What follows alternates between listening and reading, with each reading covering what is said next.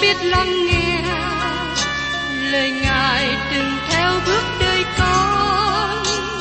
Xin cho con biết sẵn sàng chờ đợi và vẫn nghe theo chúa. Xin cho con biết sẵn sàng thực hành lời chúa đã truyền ban. Hân hoan chào mừng quý vị đón nghe chương trình Tìm hiểu Thánh Kinh. Đây là một chương trình học kinh thánh liên tục và hệ thống trong thời gian 5 năm. Chúng ta sẽ lần lượt khảo sát từ sáng thế ký cho đến khải huyền. Mục sư tiến sĩ McGee là người được Chúa dùng để sáng lập và thực hiện chương trình này. Ông tin rằng lời của Đức Chúa Trời có khả năng đáp ứng mọi nhu cầu cho tất cả mọi người trên thế giới, không phân biệt chủng tộc, văn hóa, trình độ tuổi tác hay phái tính. Ước mong quý vị theo dõi liên tục và giới thiệu cho thân nhân bạn hữu cùng đón nghe. Kính chào quý vị và các bạn. Hôm nay chúng ta đến hai đoạn chót của sách tiên thi OC. Trong OC đoạn 13, nói đến việc dân Israel sẽ bị đón phạt trong hiện tại. Và trong OC đoạn 14, nói đến việc dân Israel sẽ được cứu trong tương lai. Trong OC đoạn 13, chúng ta thấy sự phán xét của Đức Chúa Trời đối với dân Israel là điều hiển nhiên, bởi vì họ vẫn tiếp tục trong tội lỗi mà không chịu ăn năn. Mời quý vị cùng xem trong Môse đoạn 13 câu 1. Vừa khi Abraham nói ra, người ta run rẩy, nó đã lên mình trong Israel, nhưng sau khi vì cớ ba anh mà phạm tội, thì nó chết mất.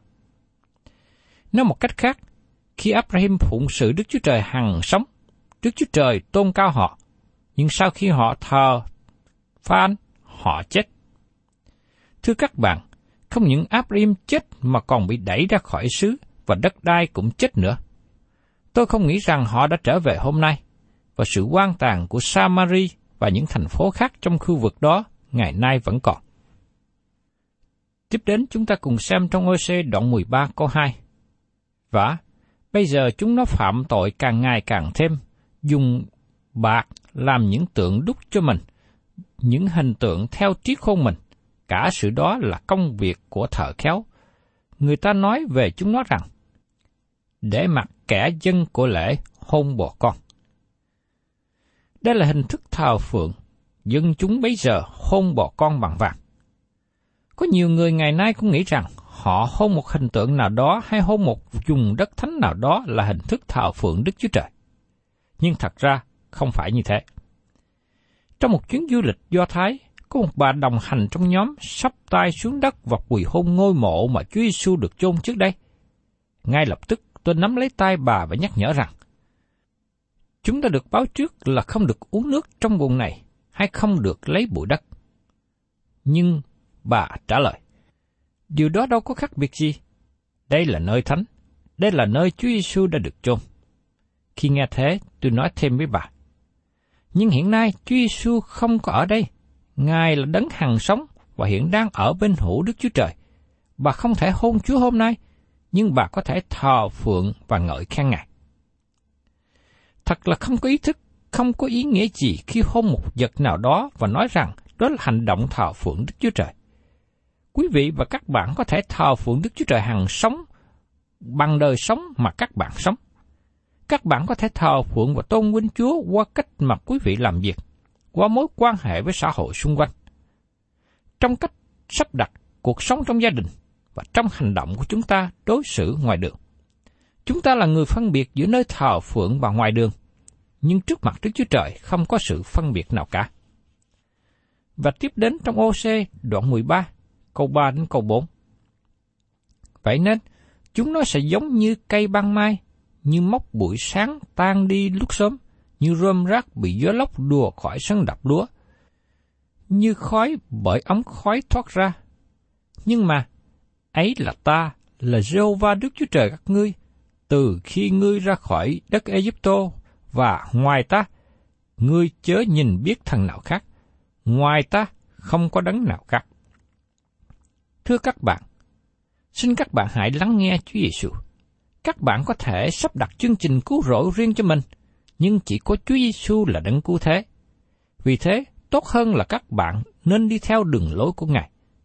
Chúa Giêsu đã nói, ta là đường đi, lẽ thật và sự sống, chẳng bởi ta thì không ai được đến cùng cha. Trong văn đoạn 14 câu 6. Có thể các bạn nghĩ điều đó là thật hay không thật. Có hàng triệu người đã đến trong phương cách này và tìm thấy sự thật. Các bạn có thể có phương cách cứu rỗi riêng. Nhưng Đức Chúa Trời là đấng cứu thế duy nhất. Ngài là đấng duy nhất để ban cho các bạn sự cứu rỗi.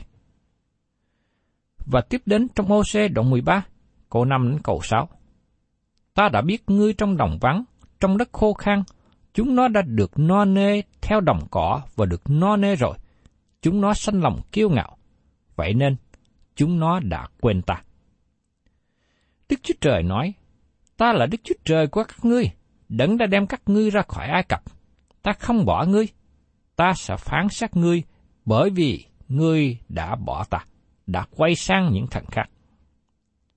Và chúng ta xem tiếp trong OC đoạn 13, câu 7 đến câu 8.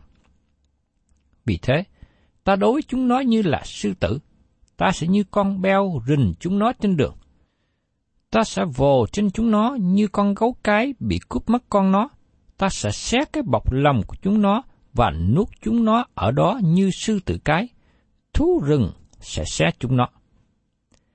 Tại đây có một lời tiên tri chiếu sáng mà nó rất hay. Trong khải tượng nói ở trong sách Daniel đoạn 7, Babylon được diễn tả như hình ảnh con sư tử. Hy Lạp dưới thời Alexander, đại đế được ví sánh với hình ảnh con beo, và đế quốc Medibatu với hình ảnh của con gấu. Giờ đây trong lời tiên tri của OC, Đức Chúa Trời nói trong tương lai, Ngài sẽ đến chống nghịch lại với họ giống như sư tử và con beo. Nhưng trong tương lai sắp đến, Ngài sẽ đến như con gấu mà nó tiêu biểu bởi Medibatu trong thời kỳ đầu được nắm quyền bởi Assyri. Không có gì giận dữ cho bằng gấu mẹ bị cướp con nhỏ của nó. Gấu mẹ là hình ảnh diễn tả về sự hung bạo của quân đội Assyri. Và tiếp đến, chúng ta cùng xem trong OC đoạn 13 câu 9. Hỡi Israel, sự bại hoại của các ngươi, ấy là tại ngươi giấy loạn nghịch cùng ta, tức là đấng giúp người. Chúng ta thường hay đổ lỗi cho Đức Chúa Trời về những gì xảy đến cho chúng ta. Khi các bạn nghĩ như thế, thì đây là câu kinh thánh tốt mà các bạn cần học. Các bạn làm hư hoại chính mình, các bạn nhận lấy trách nhiệm về tình trạng hiện tại của mình. Nhưng, các bạn có thể tìm được sự cứu giúp nơi Đức Chúa Trời. Ngài sẽ ban cho các bạn khi các bạn đến cùng Ngài. Nhiều người ngày hôm nay không nhận biết được tình trạng tội lỗi của mình, tình trạng hư hoại của đời sống mình là bởi chính mình, nhưng họ đổ lỗi cho Đức Chúa Trời. Thay vì đổ lỗi cho Đức Chúa Trời, các bạn nên đến với Đức Chúa Trời, kêu cầu cùng Ngài, để Ngài sẽ cứu giúp các bạn ra thoát khỏi ra tình trạng hư hoại hiện tại. Và tiếp đến, chúng ta cùng xem trong OC đoạn 13, câu 10 đến câu 11. Vậy, vua ngươi ở đâu? hầu cho người giải cứu ngươi trong hết thảy các thành. Nào những quan xét ngươi là những người mà ngươi nói rằng, hãy cho tôi một vua và các quan trưởng. Ta sẽ nhân cơn giận mà ban cho ngươi một vua, và nhân cơn giận mà cất đi. Đức Chúa Trời nói qua tiên tri ô xe rằng, ta sẽ nhân cơn giận mà ban cho ngươi một vua. Chúng ta nhớ lại từ lúc ban đầu, dân Israel cầu xin một vua, và Đức Chúa Trời ban cho họ một vua, tức là Sao Lơ.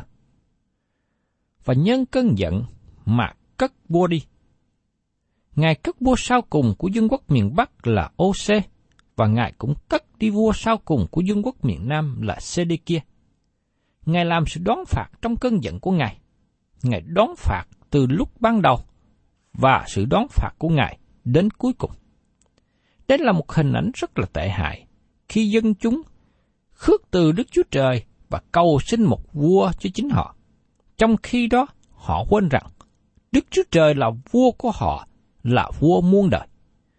Chúng ta cần nương cậy vào Đức Chúa Trời là vua trên muôn vua, chúa trên muôn vua, chúa. Đó là một vị vua mà Ngài thể hiện sự nhân từ tốt lành với chúng ta trong mọi khi mọi lúc, khác với những vua trong thế gian này. Và tiếp đến, chúng ta cùng xem trong OC đoạn 13, câu 12 đến 15. Sự gian ác của Ephraim đã ràng buộc, tội lỗi nó đã giấu để. Sự đau đớn của đàn bà đẻ sẽ đến trên nó, nhưng nó là con trai không khôn ngoan. Vì đến kỳ rồi, nó không chậm trễ trong dạ con. Ta sẽ cứu chúng nó khỏi quyền lực của âm phủ và chuộc chúng nó ra khỏi sự chết. Hỡi sự chết, nào tai vạ mày ở đâu? Hỡi âm phủ, nào sự quỷ hoại mày ở đâu? Ôi, sự ăn năn sẽ bị giấu khỏi mắt ta. Ví dụ Abraham có đậu trái giữa anh em nó, nhưng gió đông sẽ dậy, tức là hơi thở của Đức Sô Va lên từ đồng vắng, sẽ đến làm khô các suối và cạn các mạch nước. Kẻ nghịch sẽ cướp những kho tàng chứa mọi khí mạnh quý báu. Thưa các bạn, Ephraim là tên của một chi phái mà Đức Chúa Trời dùng tên này để biểu tượng cho dương quốc Israel, vì nó dẫn đầu sự nổi loạn và tách rời với Judah. Đến nay, Ephraim tức là Israel phạm tội nên bị Đức Chúa Trời chống nghịch đón phạt họ. Đây là điều mà ngày hôm nay chúng ta rút kinh nghiệm và cẩn thận. Vì có những người lãnh đạo, giấy loạn, chống nghịch lại với Đức Chúa Trời, mà chúng ta cùng theo họ, thì chúng ta sẽ gánh đồng một số phận như họ.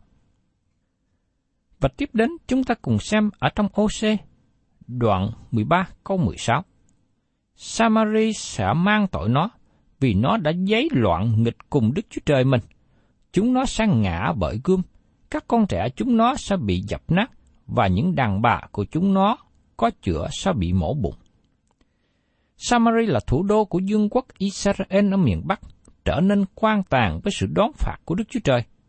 Bởi vì vua và dân chúng chống nghịch lại với Đức Chúa Trời, dầu rằng Ngài dùng nhiều tiên tri đến, cảnh tỉnh và kêu gọi họ, nhưng họ không chịu ăn năn trở về cùng Ngài. Và tiếp đến, chúng ta cùng xem trong OC đoạn 14. Đây là một đoạn tốt đẹp nói đến sự cứu rỗi cho dân Israel trong tương lai. Mời quý vị cùng xem trong OC đoạn 14 câu 1. Hỡi Israel, hãy trở lại cùng Jehovah Đức Chúa Trời ngươi, ấy là vì tội lỗi ngươi, làm cho ngươi sa ngã. Chúa nói với dân chúng rằng, vì cớ tội lỗi của họ mà họ bị lưu đày ở nước ngoài. Sự đón phạt của Đức Chúa Trời là sự cảnh giác và làm cho dân chúng thức tỉnh trở lại cùng với Đức Chúa Trời. Và trong ô xê đoạn 14 câu 2 nói tiếp, Các ngươi khá lấy lời nói trở lại cùng Đức Sô Va, khá thưa cùng Ngài rằng, xin cất mọi sự gian ác đi, và nhận sự tốt lành.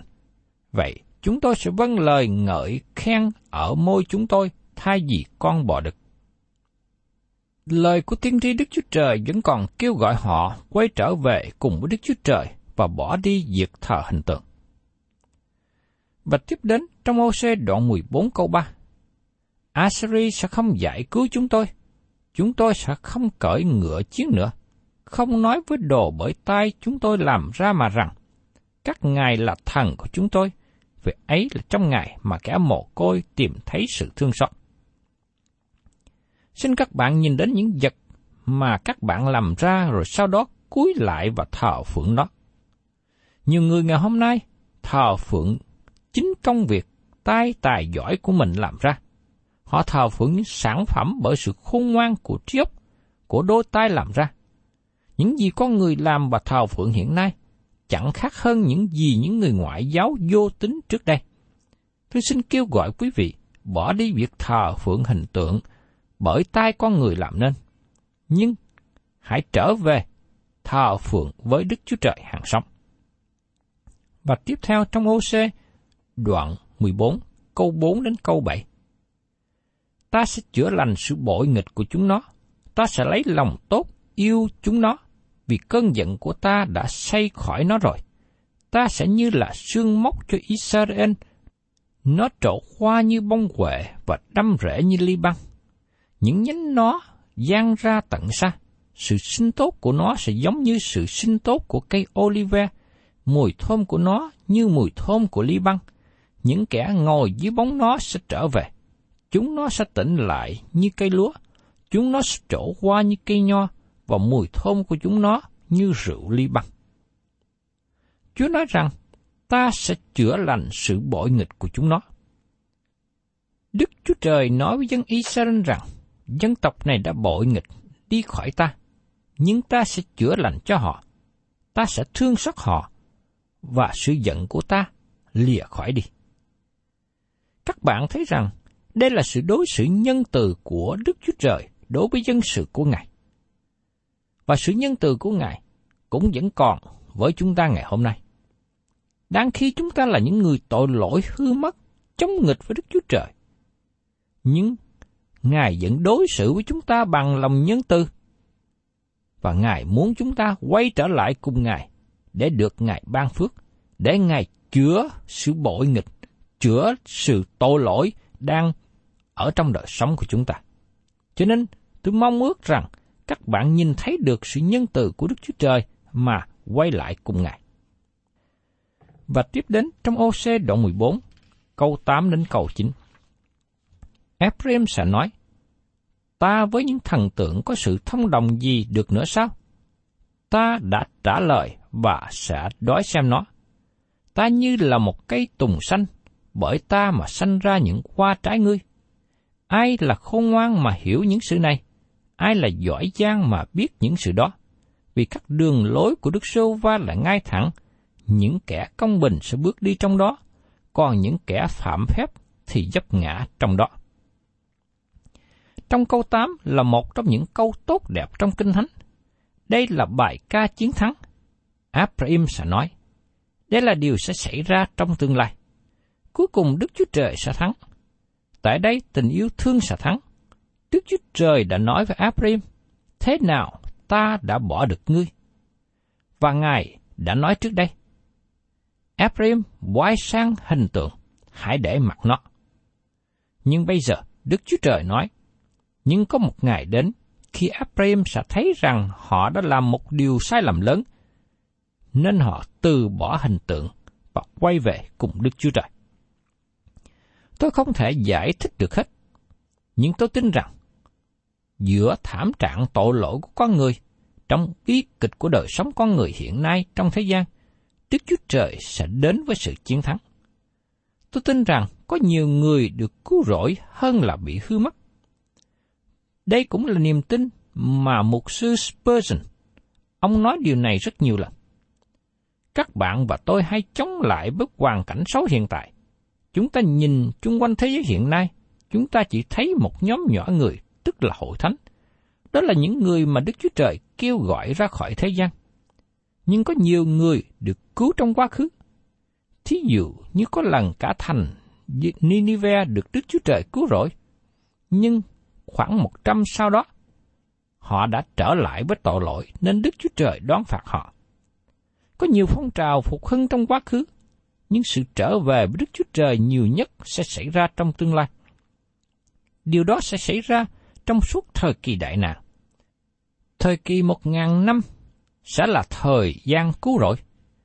Đức Chúa Trời sẽ đắc thắng, tình yêu thương sẽ thắng.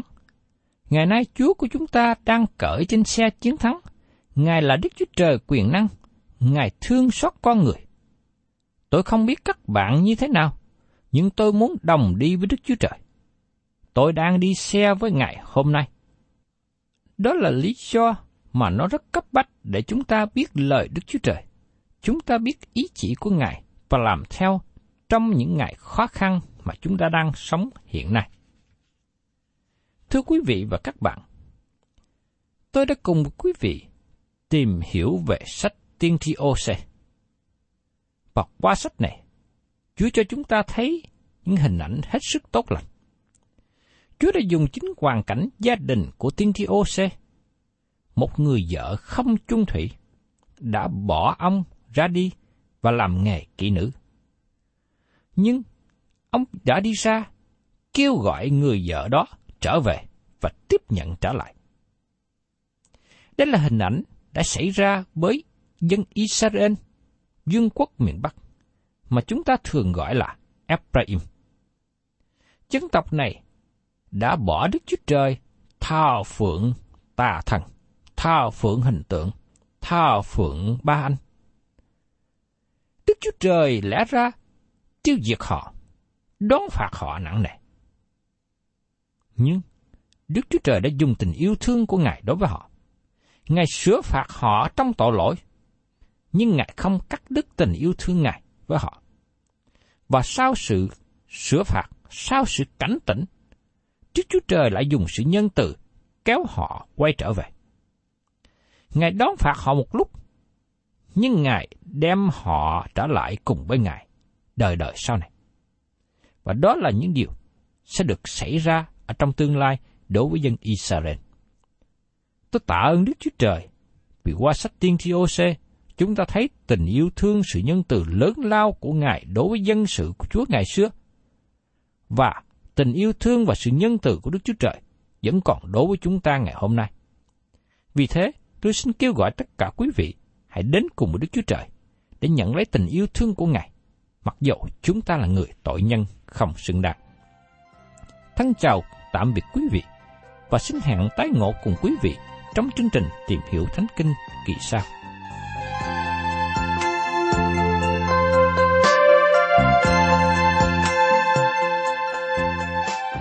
Cảm ơn quý vị đã đón nghe chương trình Tìm hiểu Thánh Kinh.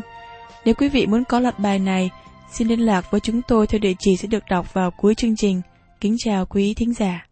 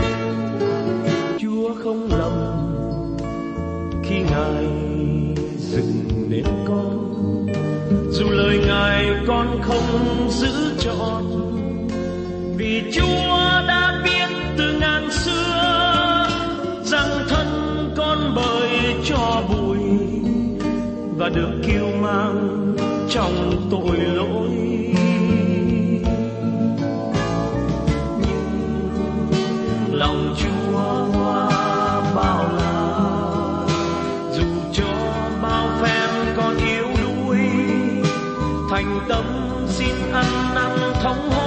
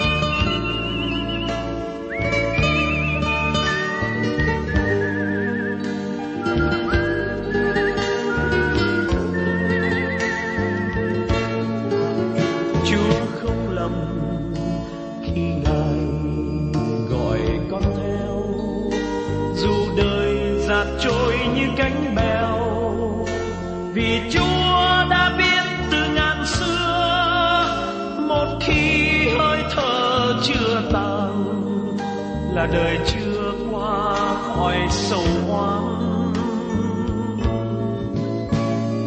nhưng lòng chúa qua